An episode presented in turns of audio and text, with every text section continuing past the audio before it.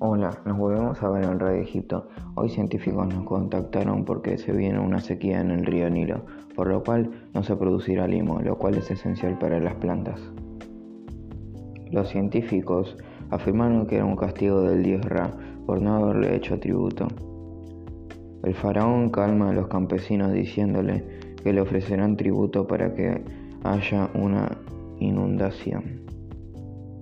Bueno, contando todo esto, nos despedimos. Chau, chau.